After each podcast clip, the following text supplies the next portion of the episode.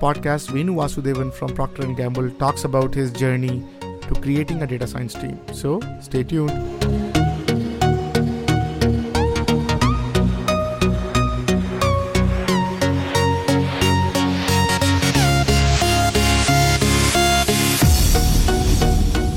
Welcome everyone to another episode of Future Data Podcast. Today we have with us Venu Vasudevan, who is a research director um, of data science and AI practice at Procter and Gamble, where he directs the data science and AI organization at P&G Research.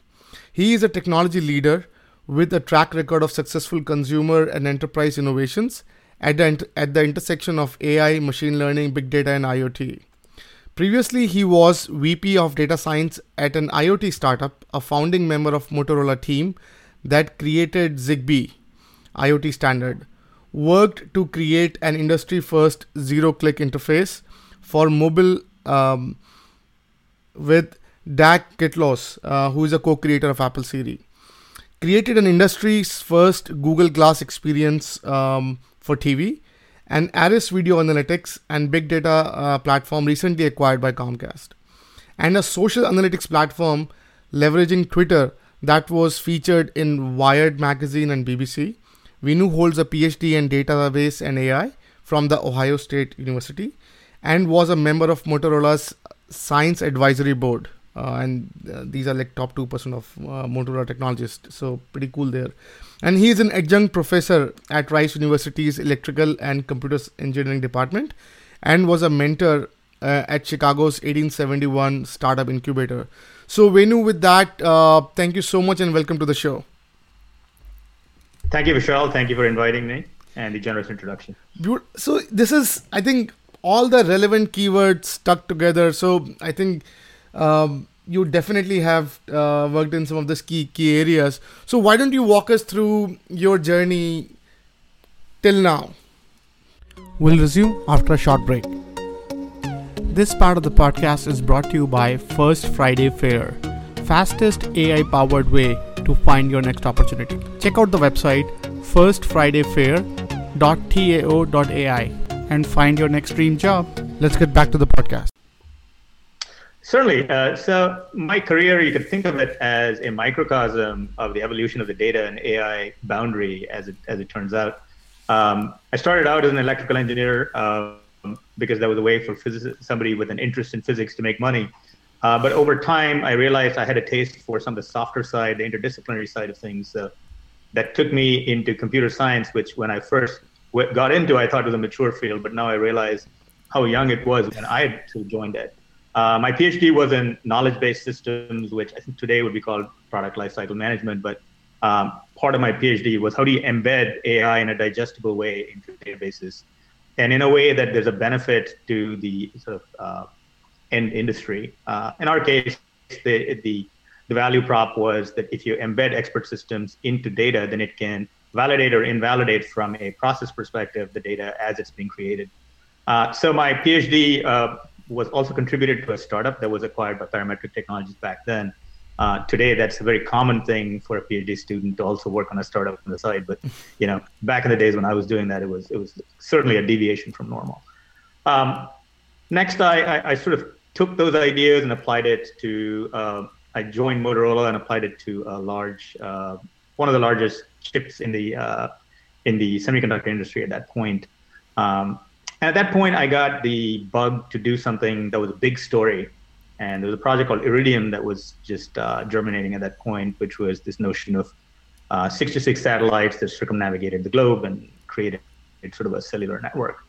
Uh, so I became the uh, the database and network management architecture architect of uh, of Iridium, which um, not only had a lot of interesting data science problems, but gave you sort of brag-worthy experiences in, for example, using an SR-71 to test satellite.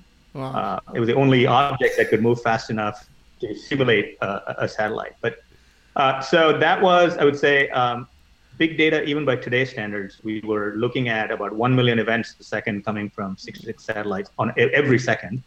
And part of the idea was can you make sense through event aggregation and all the technologies that are now familiar? Um, so that was sort of a great experience in terms of what what does the biggest of the big look like in you know in a data science context? Um, but after that, um, given that that was the first wave of AI, um, I sort of went into a startup that was being funded by DARPA to look at intelligent agents uh, for industrial applications and how they could tame semi and unstructured data. Um, spent some uh, fun times there, but realized that maybe it was too early for AI to make an impact on the world. However, there was this thing called a mobile, which was a dull voice uh, device at that point, but this might turn into a vehicle through which AI would ultimately manifest itself. Uh, so that took me prematurely, I would say maybe six or seven years prematurely to Motorola, where I, I thought the whole community would see it was blindingly obvious that a mobile was a data device uh, and that you know we could get on with with innovating. Um, but what I realized was that um, you know often as an innovator you are well ahead of the industry. So part of what you need is a, a point of view, but part of what you mm. need is patience. And it really took seven years between when I joined um, and the advent of the iPhone that you really got that inflection point uh, around mobile being sort of a data device. That said, um, so that period of time took me to when I wasn't solving big data problems, but I was solving untidy data ones. Things like uh, mm. how do you wade through a mass of user behavior to glean user context and attention, and uh, what do you do with that user context and attention to create, you know, context-aware services for the end user, for instance. Uh, how do you deal with the fact that networks are not optimal and um, cache data upfront to create services that delight the user uh, while dealing with the network as it is. I would call uh, I would call that period of time um, as a data scientist learning to create customer delight and bounded economics.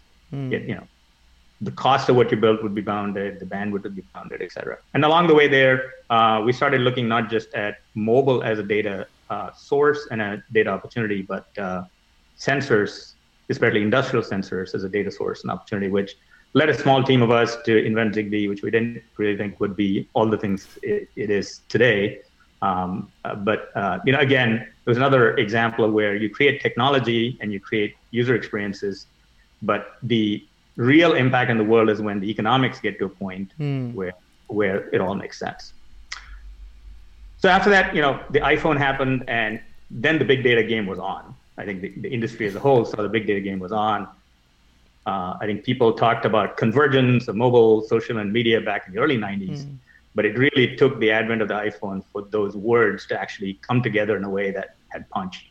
Um, at that point, uh, the next few years, I spent time addressing how you could take social, which is evolving at the same time as mobile. What does social plus mobile plus media mean that makes media more participative, more engaging, especially sort of old style classic media such as such as TV? How do you make it more participative? I uh, looked at that space, and I sort of more recently looked at uh, how can machine learning and social combine to reformat TV. Mm. Uh, let me give you a flavor of uh, what I mean there. Um, TV content is getting to to a point where it's high, risk, low reward today. Mm. It, it costs $100 million to make Game of Thrones. And if you go ask uh, any of these editors, what's happening on minute 31? Is that an interesting minute? But, and by the way, that costs two, $300,000. They'll say, well, I don't really know. I created the story and I put it out there and hopefully it works. Right. But part of what we brought to the table was how do you use machine learning and, you know, what you're talking about, a petabyte a week worth of data how do you take the combination and understand the stories within the stories? Uh, so we created some technology there that uh, was ultimately acquired by Comcast. But it was it was an example, uh, a very concrete uh, example at at scale that you know really gave me uh, experience of untidy large data sets with multiple potential stories you could tell around that, with each with potentially a business model that needed to be invented after that, um, having spent a bunch of time in large companies, I got the bug to go back to small companies, and I said, okay, this time IoT is really going to happen. Uh, having tried it, you know, the Zigbee days, et cetera.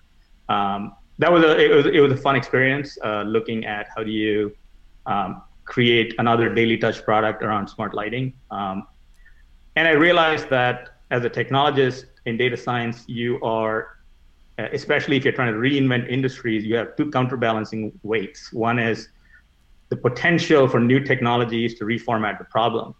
The other is the weight of legacy. So if you're reinventing a switch, it's great to reinvent a switch that works in a new house. But how do you get to reinvent a switch that works with you know 50 year old uh, electrical lighting and electrical uh, structures and you know 70 year old electricians who install them?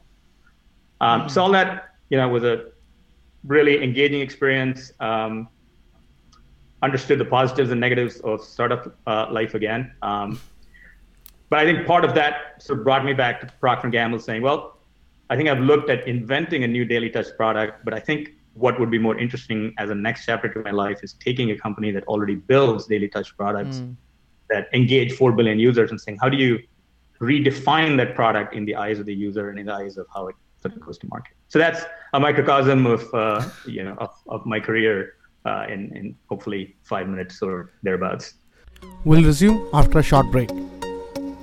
This part of the podcast is brought to you by First Friday Fair, fastest AI powered way to find your next opportunity. Check out the website firstfridayfair.tao.ai and find your next dream job. Let's get back to the podcast. That's I think that's that's beautiful and and by the way thank you so much for uh, for walking us through that. Let's let's talk about your um, uh, so before we, we get into your nitty gritties of, of your past, let's talk about your current role in P&G. Like what what is that role? And if you can any, walk us through whatever you can share. Yes so P&G uh, sort of a, has a long history of um, market defining products of marketing science and retail science. They sort of invented a lot of those uh, know as also sort of open innovation a strong bench of statisticians so what they were looking for was somebody with a, a blended background who could come in and help the company move from strong statistical capabilities to to big data, which, as you know, tends to be you know interdisciplinary. So I, I direct an R&D group of data scientists with strong stats background, data engineers as well, to create business value around both the daily touch products, you know, the the the, uh, the razors, the the, uh, the soap, etc., things that uh, we use on a daily basis.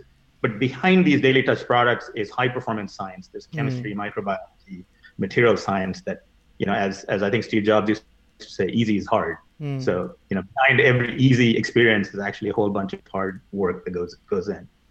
So, um, so really, my team looks at uh, big data problems around how do you create products, uh, how do you connect the science models within them to what the consumer perception of the science model is going to be, um, you know, without necessarily building and, and launching those products. As also, how do you take um, our products which are facilitating mundane daily activities and sort of elevate the relationship between our product and the end user using using big data, using uh, using consumer feedback, for instance. Interesting, interesting, and, and thank you so much for for walking us through that.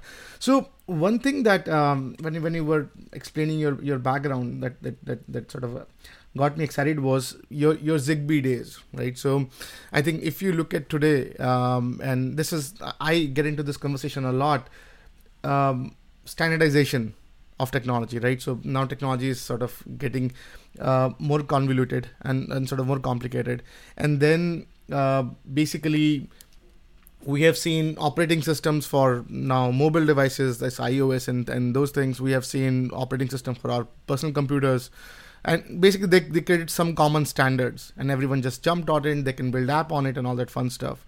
But iot world is pretty pretty sort of discreet in, like it's still very uh, in its infancy stage. Everyone is coming up with their own sort of sweet flavor of what to do. What what was your experience of um, from your zigbee days of creating the standardization? Like what are some of the things that comes to your like that you have to think about in creating the standardization? And then looking at the trends now, what do you think are like are we going in the right track? Do you think we'll we'll achieve a standardization sort of uh, or, or, basically some standards that we all can follow uh, in building this IoT? Like would, would would we have an IoT OS anytime soon? So what what are your takeaways on that?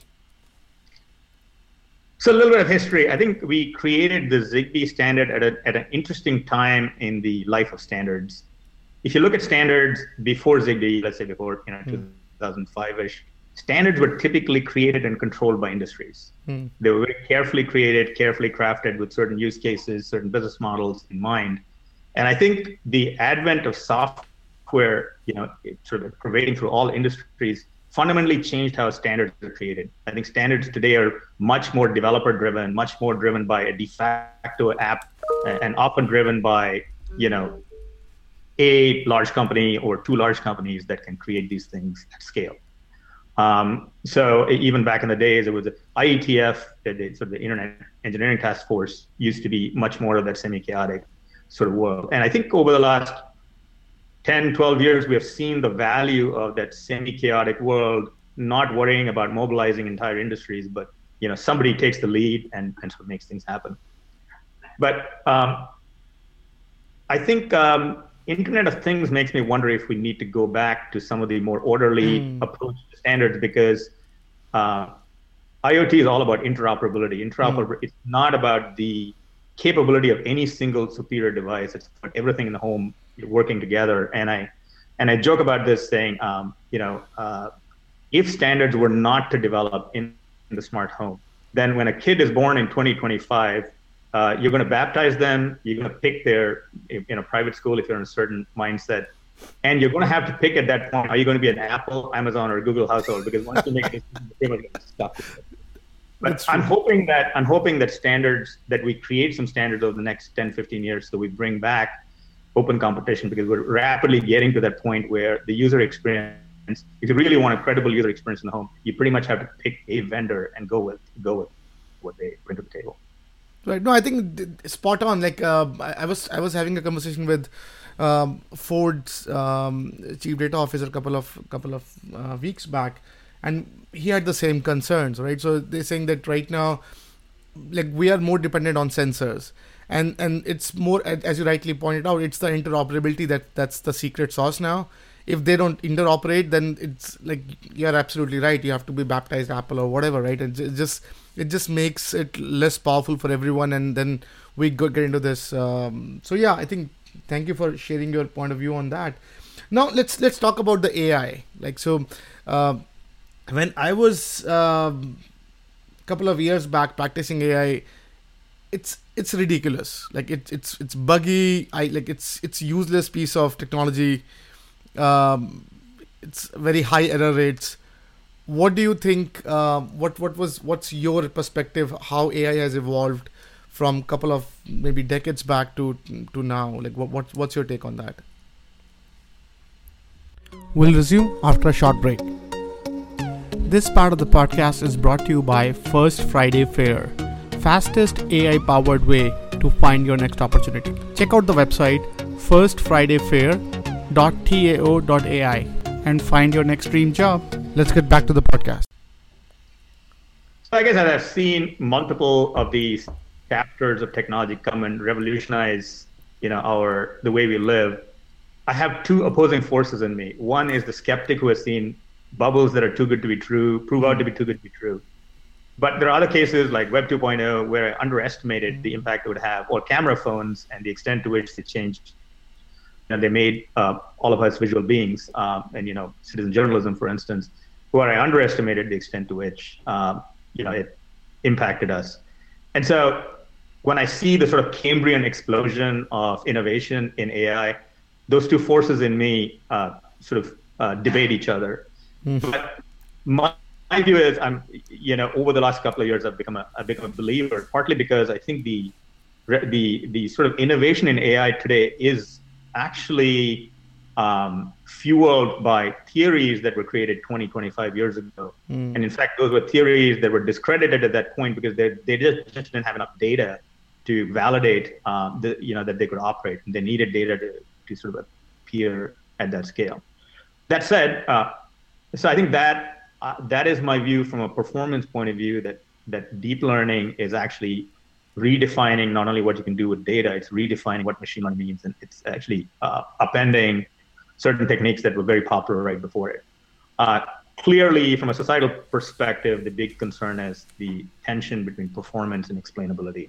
And I think mm in a mm. lot of domains that I think still hasn't played out, and hopefully it plays out in a way that is positive, uh, you know, for society.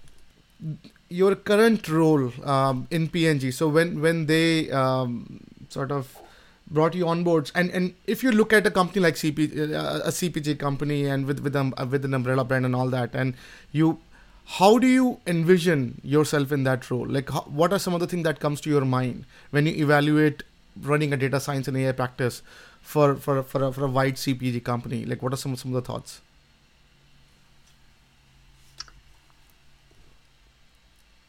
I think I think of a practice as uh, first of all, if you think of the world outside in, hmm. what are the categories of problems you're trying to solve? Um, what are the untidy crevices, you know, within that categories, and what kinds of disciplines, either upskilling the people you already have, or you know, what kind of new people, you know, would you bring that would allow you to, you know, take a formulate the problem in a way that is uh, progressively solvable. The whole sort of lean lean uh, innovation mindset.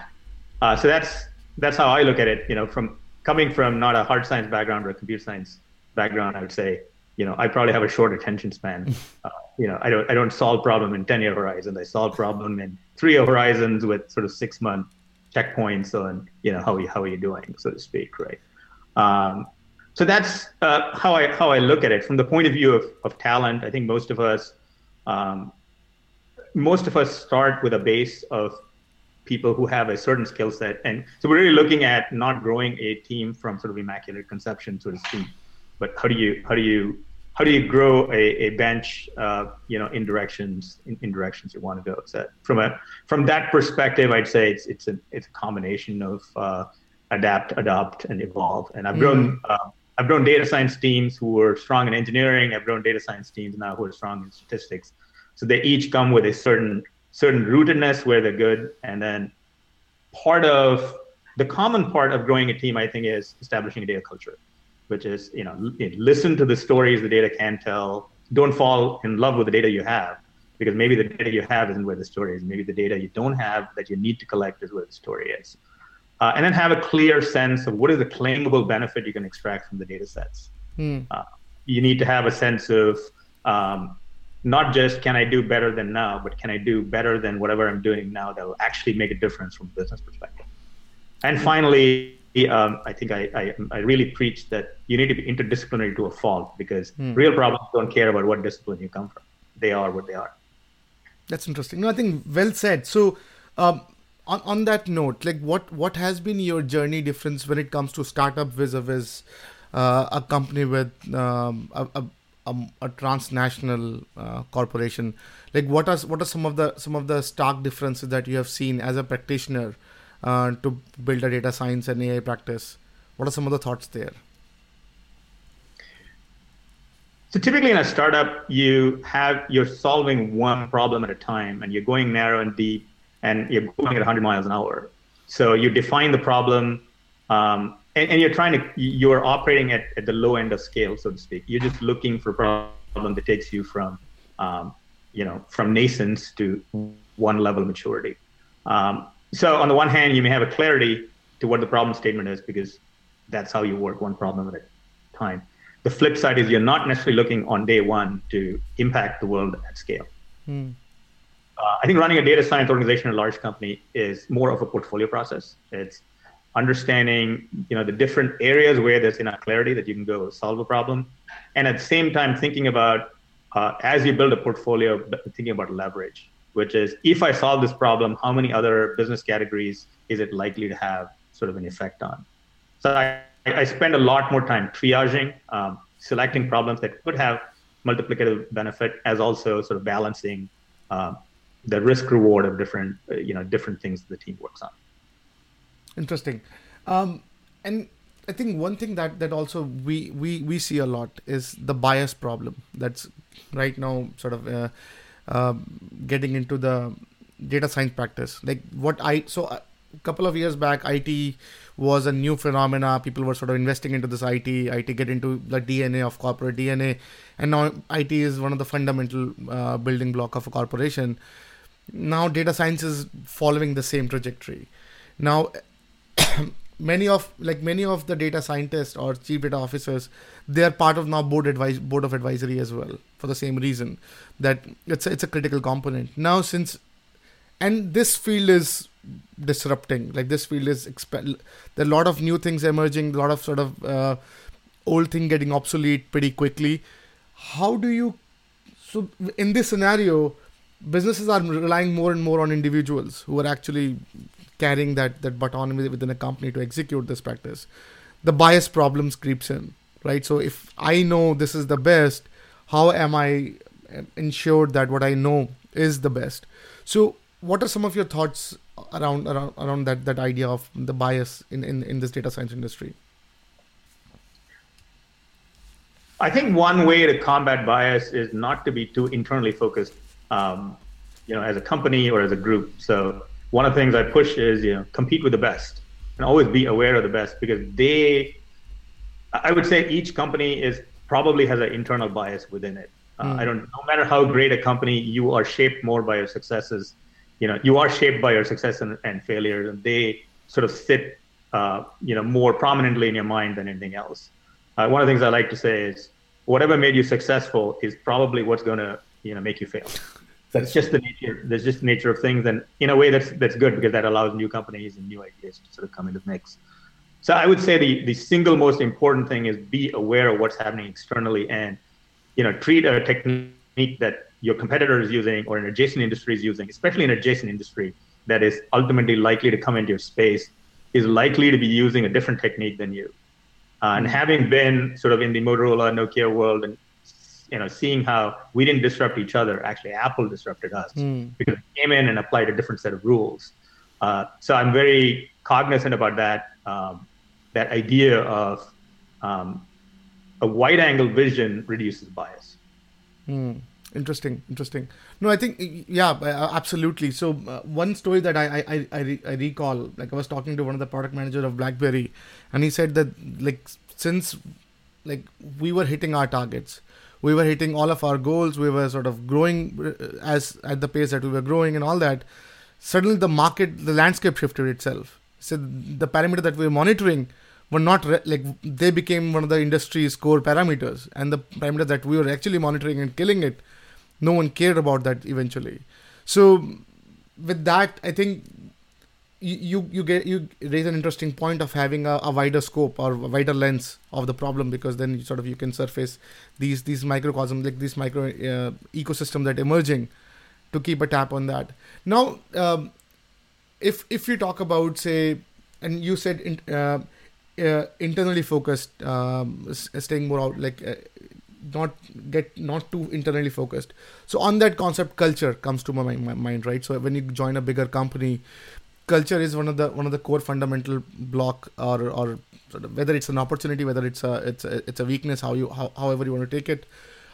Like now as a practitioner to take these new concepts of data science and ai if you hit and you have hit uh, with with companies which are very core fo- culture focused you have worked with very beautiful companies who are innovating and have, but have still have maintaining their their core culture how what are some of the success or best practices uh, that you can share that has helped you say, stay successful uh, while working with these companies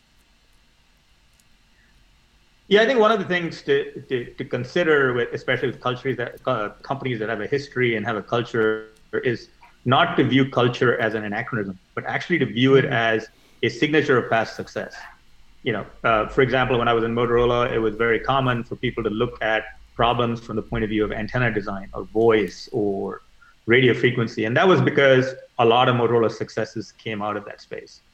Um, so you, you, should take it for what it is. Uh, it, it brings a certain strength, typically, you know, uh, the revenue base. You should not take it as something you're going to be able to change overnight. It's, it's a reality you're going to have to work with. But I think then you have to have the tenacity to gradually build credibility. Again, going back to the Motorola example, mm-hmm. it took four or five or seven years for the company and the industry to realize that mobile data was a, a, huge opportunity. And part of what I, I think if you're going to be an entrepreneur, uh, you certainly want sort of clarity and honesty in framing a question so that people who are not necessarily from your domain can understand it. But the other part is tenacity. An idea in these spaces may take months or years, even in some cases. And success actually comes just when you're ready to give up because mm. people who are not necessarily in your domain need to hear an idea articulated two or three or four times. They need to see those small successes, and then the the sort of wheels begin to turn. And when you do succeed, there's a there's a great deal of gratification because it was not simply because you were smart or your idea was clever, but you sort of um, rode that long race and sort of won it at the end, if you will. Interesting.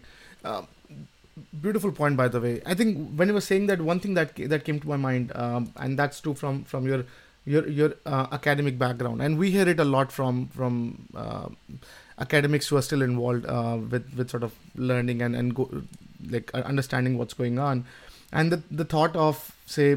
Um, all the mathematical models, all the core concepts when they were involved or when they were invented, um, at that point there was not too much data. Like there was the number sets were not not that too heavy and all that. So the error bar concept was not anyone's worry, right? But now, sort of now we're dealing with data that we have never dealt with before, and and I think so. I one one professor actually he put it he put it best. He said that the entire framework of mathematics needs to be revisited considering the amount of data that we are we are relying on because otherwise there will be like a lot of black swan opportunities that could emerge because our models are not prepped and prepared for these um, uh, these sort of uh, ginormous data sets so what are some of your some of your thoughts um, on, on on that phenomena like what what's your take what's your take on that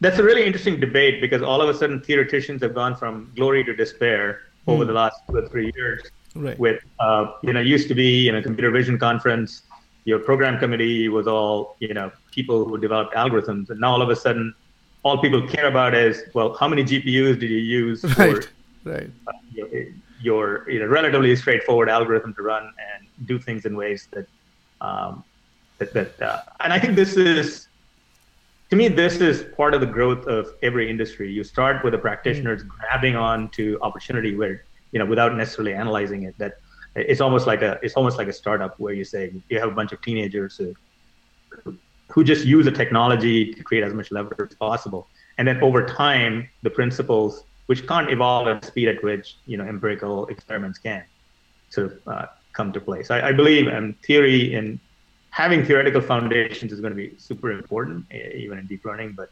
um, I think it's it's it's it's still refreshing to see uh, the extent to which a you know a, a new technique can create um, um, sort of so much debate, so much impact in a, in a short period of time. Interesting, and, and yeah, I think thank you so much for for uh, sharing your point of view on that. I think two two books uh, comes to my mind when when when I think about like culture, the idea of culture, and and the idea of something as cutting edge as data science and AI. So innovators dilemma, right? So they talk about sustainable innovation vis-a-vis disruption. So they say, say hey, uh, sustainable is whatever we are operating now, and disruption is what probably you can work on the future. And the other is, I think it's called power of now. And it, they so they talk about an interesting perspective. So they say, hey, you know, humans have a tendency to reconcile past to present like our, our entire corporate culture is built around past to present. What have you done last year is what probably i'll evaluate how you did something and then probably i'll think of from that scale what your capability in the future is. And and he said the problem is when you are having too much disruptions going on reconciling present to the future is all the more important right? Because now the idea is it's it's like you pointed out uh, a, a, a, couple of minutes back that you probably won't exist if, if you don't cope up with this uh, with what's what's happening around in, in, in the future how do you reconcile between between these two sort of um, these two worlds like understanding culture appreciating that and then dragging it to into the future? Or maybe dragging is not the right word but vis-a-vis of disruption like totally radical shiny object that you have tendency to, and, and you pointed out beautifully that right now we're talking about gpus and and we're just not focusing that much uh, into into the model that actually these GPUs used, which could not sustain those GPUs. So how do you reconcile between the between these two sort of um, school of thinkings? I think as I've seen, you know, over the years, um, the extent to which the web disrupted much more complicated technologies and camera phones disrupted regular phones, um, I have uh, developed a great deal of respect for the awesome power of simplicity. Mm-hmm. And I think uh, it's typically simplicity is disruptive. So I look for markets where simplicity is coming in. Uh, and instead of um, poo-pooing it as lack of sophistication, I see it as probably the front end of a disruption. And so in a large corporation, can you articulate that simplicity to people who are skeptical and, and really make them understand through a combination of history and, and the extent to which it is versatile that certain forms of simplicity are actually just people experimenting with ideas that are not great. But certain forms of simplicity are actually the front end you know of, of disruption.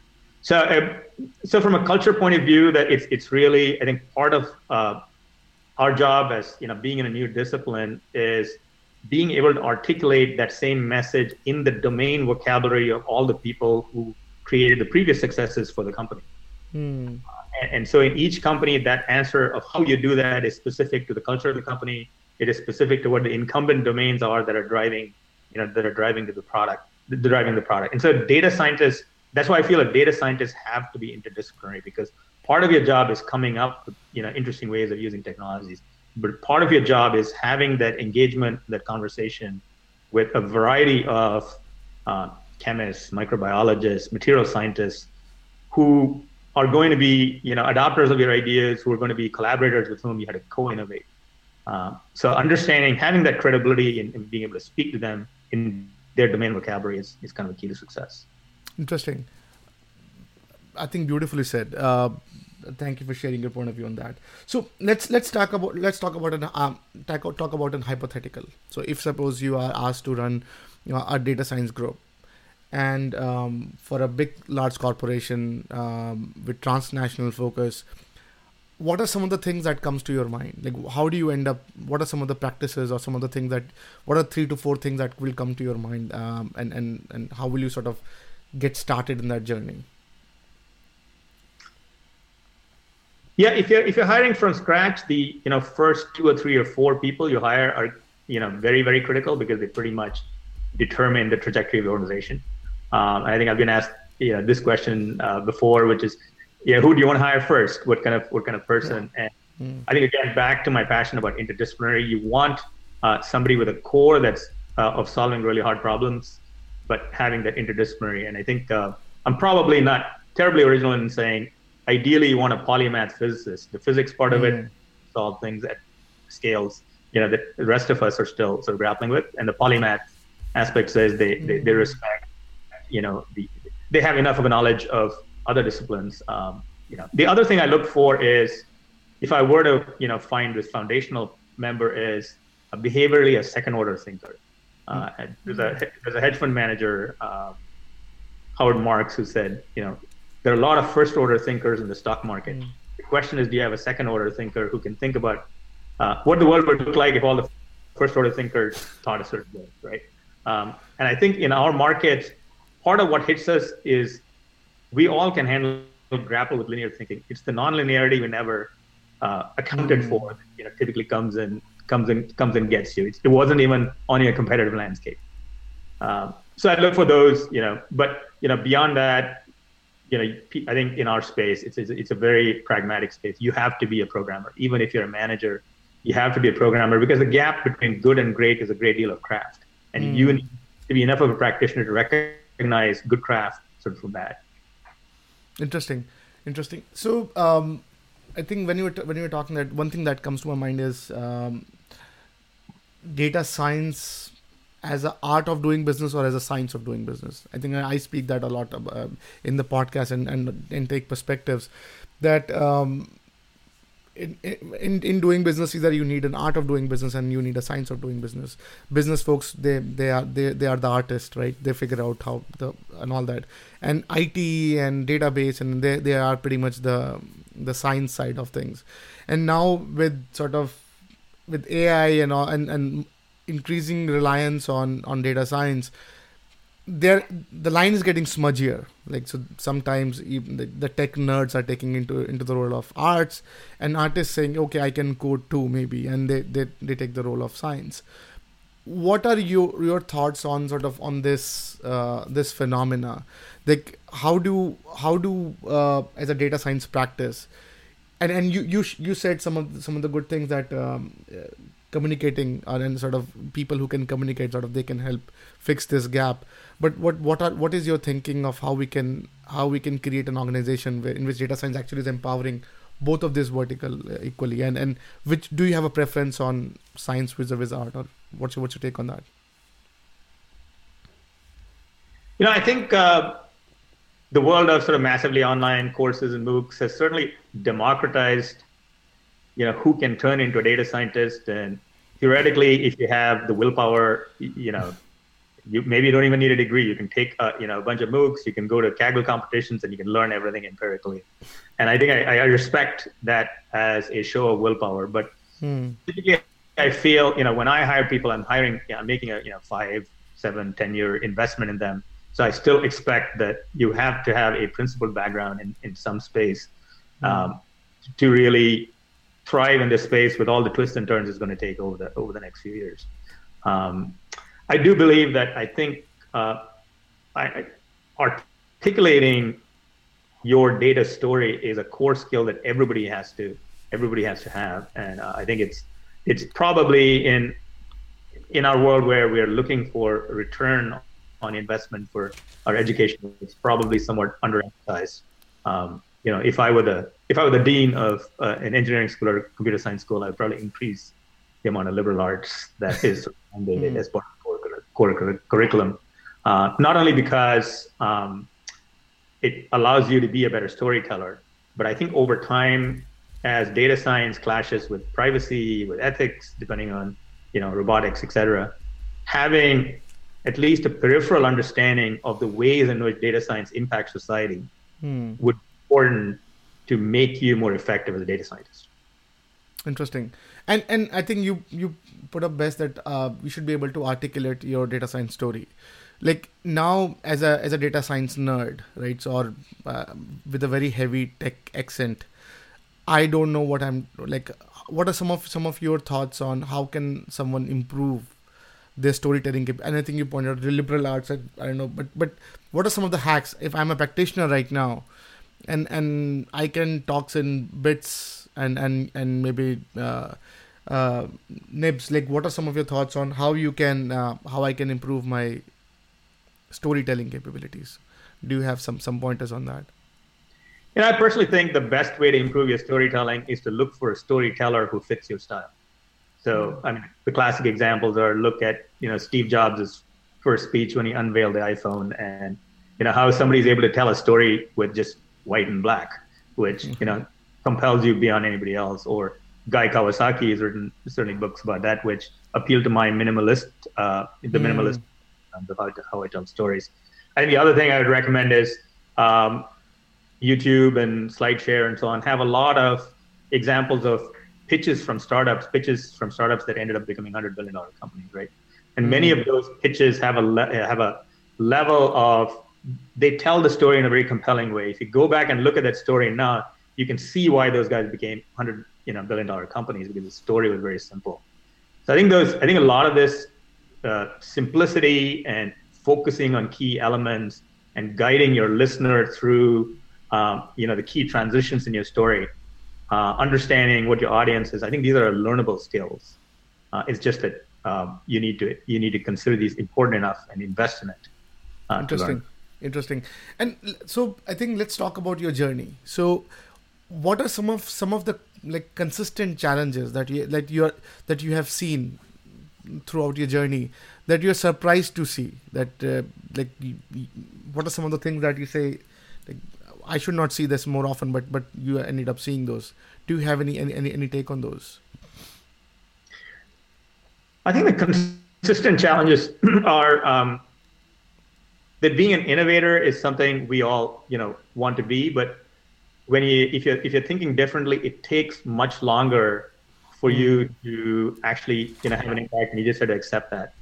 Uh, you also have to accept, and it certainly took me a while, that the journey is a good part of the reward. So you know, mm. you have to enjoy that part of taking a point of view that maybe maybe not everyone you know maybe not everyone sees it, and the fact that you uh, you, you have that point of view, um, you know, is is what makes you tick.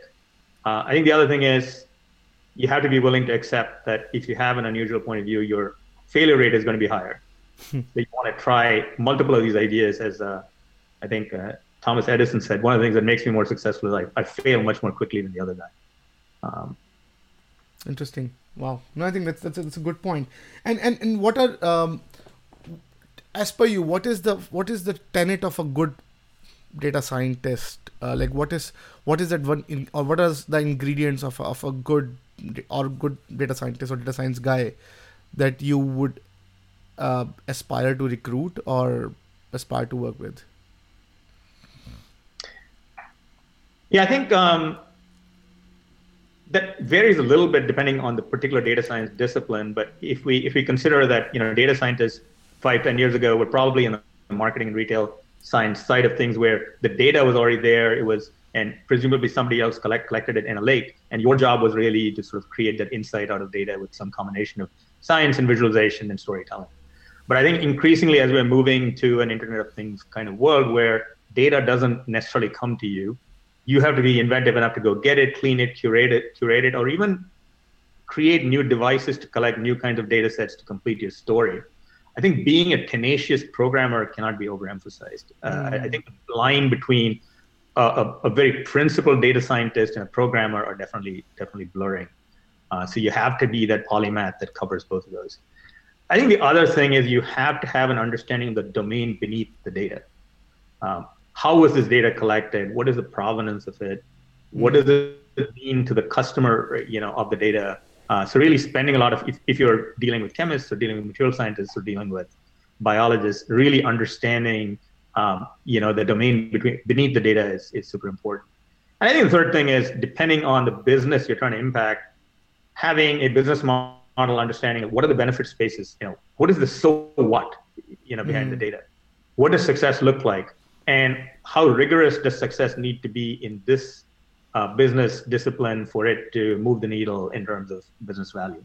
And each business in, in, in that sense is you know insurance may have a different level of, of rigor than retail which may have a different level of rigor than you know uh, movie recommender system. So having that clarity of uh, how good does my conclusion need to be to, to be uh, a business benefit? I think those are things uh, you could argue that a, a, data scientist is purely technical, but I think I, I, I think to be successful, you want to be kind of this full service entrepreneur who does one or two of really well. But you have to be you have to be great at one or two of these things and good at the others. Interesting, interesting. And and if if if if we talk about say um, in your past teams that you have worked with, like what is the one thing that you would say that businesses could improve when when it, when it comes to hiring for someone in data science like what are some of the things that you could say hey probably they could have done a better job if they would have done x y or whatever like if it's a one thing or an x things what do you have any take on that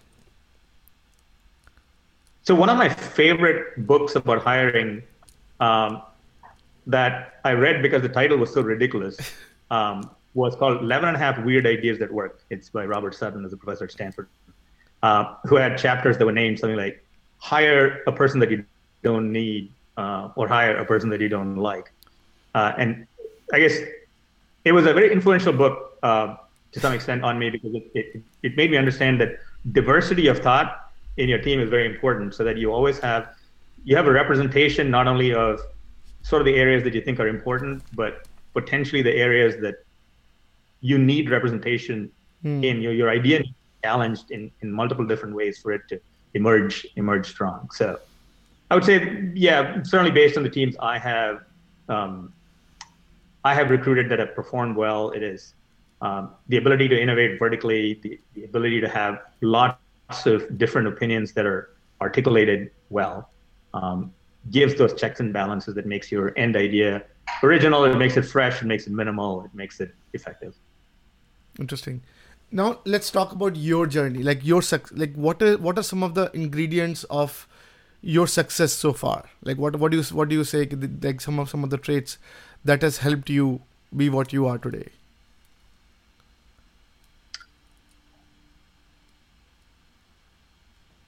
I think that's a that's a difficult one. I think one is over time you you have a clear sense of what you're good at and what you're not good at, and it, it, it you you just get more honest about it because you've you've mm. tried it multiple times. Um, I would say um, most of the things that uh, I found gratifying in hindsight with things that seemed uh, uncomfortable in foresight. Mm. So I think one of the things I would encourage people is uh, if, if you're not uncomfortable, you're not growing. But um, at the same time, when you're uncomfortable about an idea, it seems a little risky. You're also at the top of your game. because you know that if you're not paying attention, you're definitely not you know definitely gonna gonna gonna fail. As uh, I think Larry Larry Page once said, um, the safest thing to do is to take risk, and the riskiest thing to do is to, is to play safe. Right.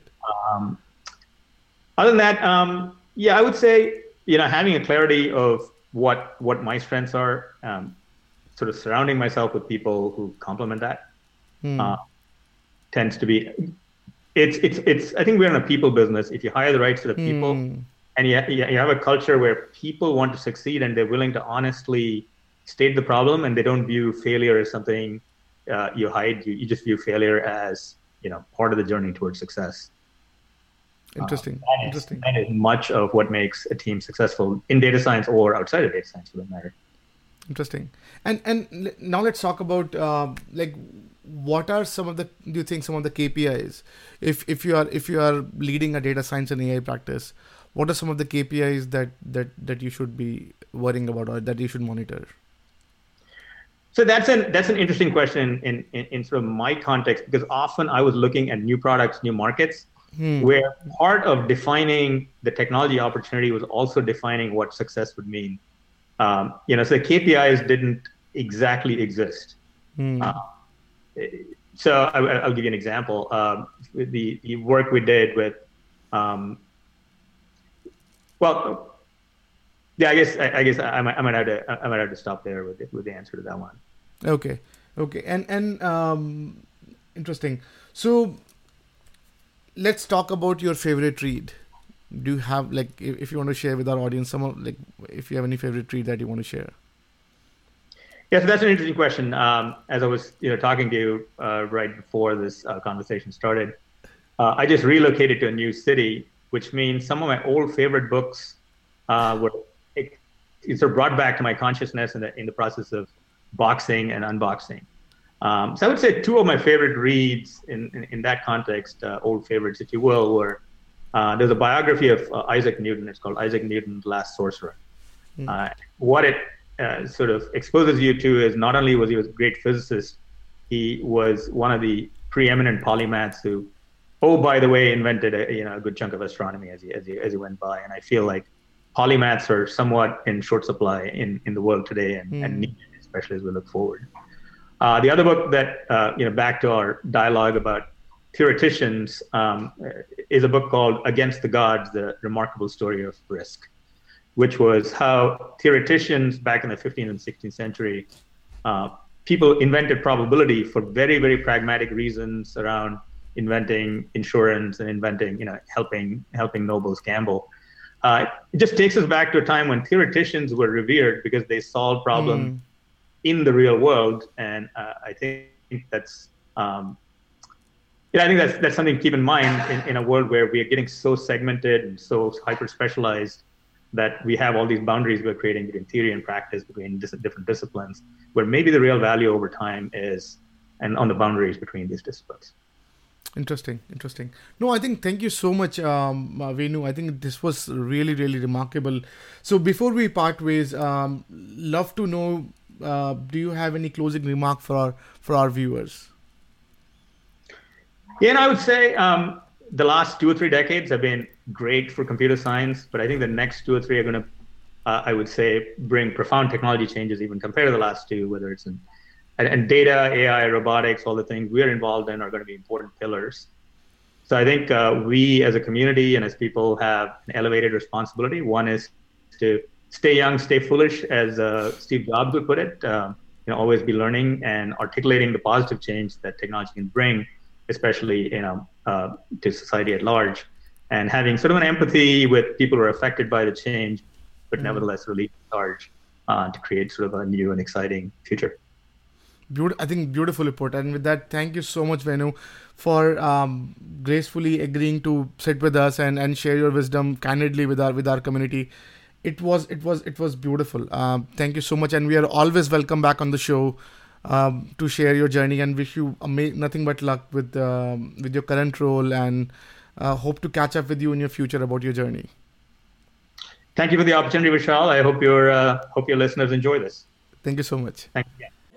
Yeah, yeah, I uh, just, I just, I thought I was sick of home, but actually I was homesick. Never really knew that I would have to grow up so quick. I'm so uncomfortable, don't know anybody here. Just a couple dudes that I met once, that's it. And I go into the booth feeling nervous. Got butterflies in my stomach like I'm so worthless. Is the mic on? I don't know how to work this. Inside I'm breaking down, I hope I'm not up on a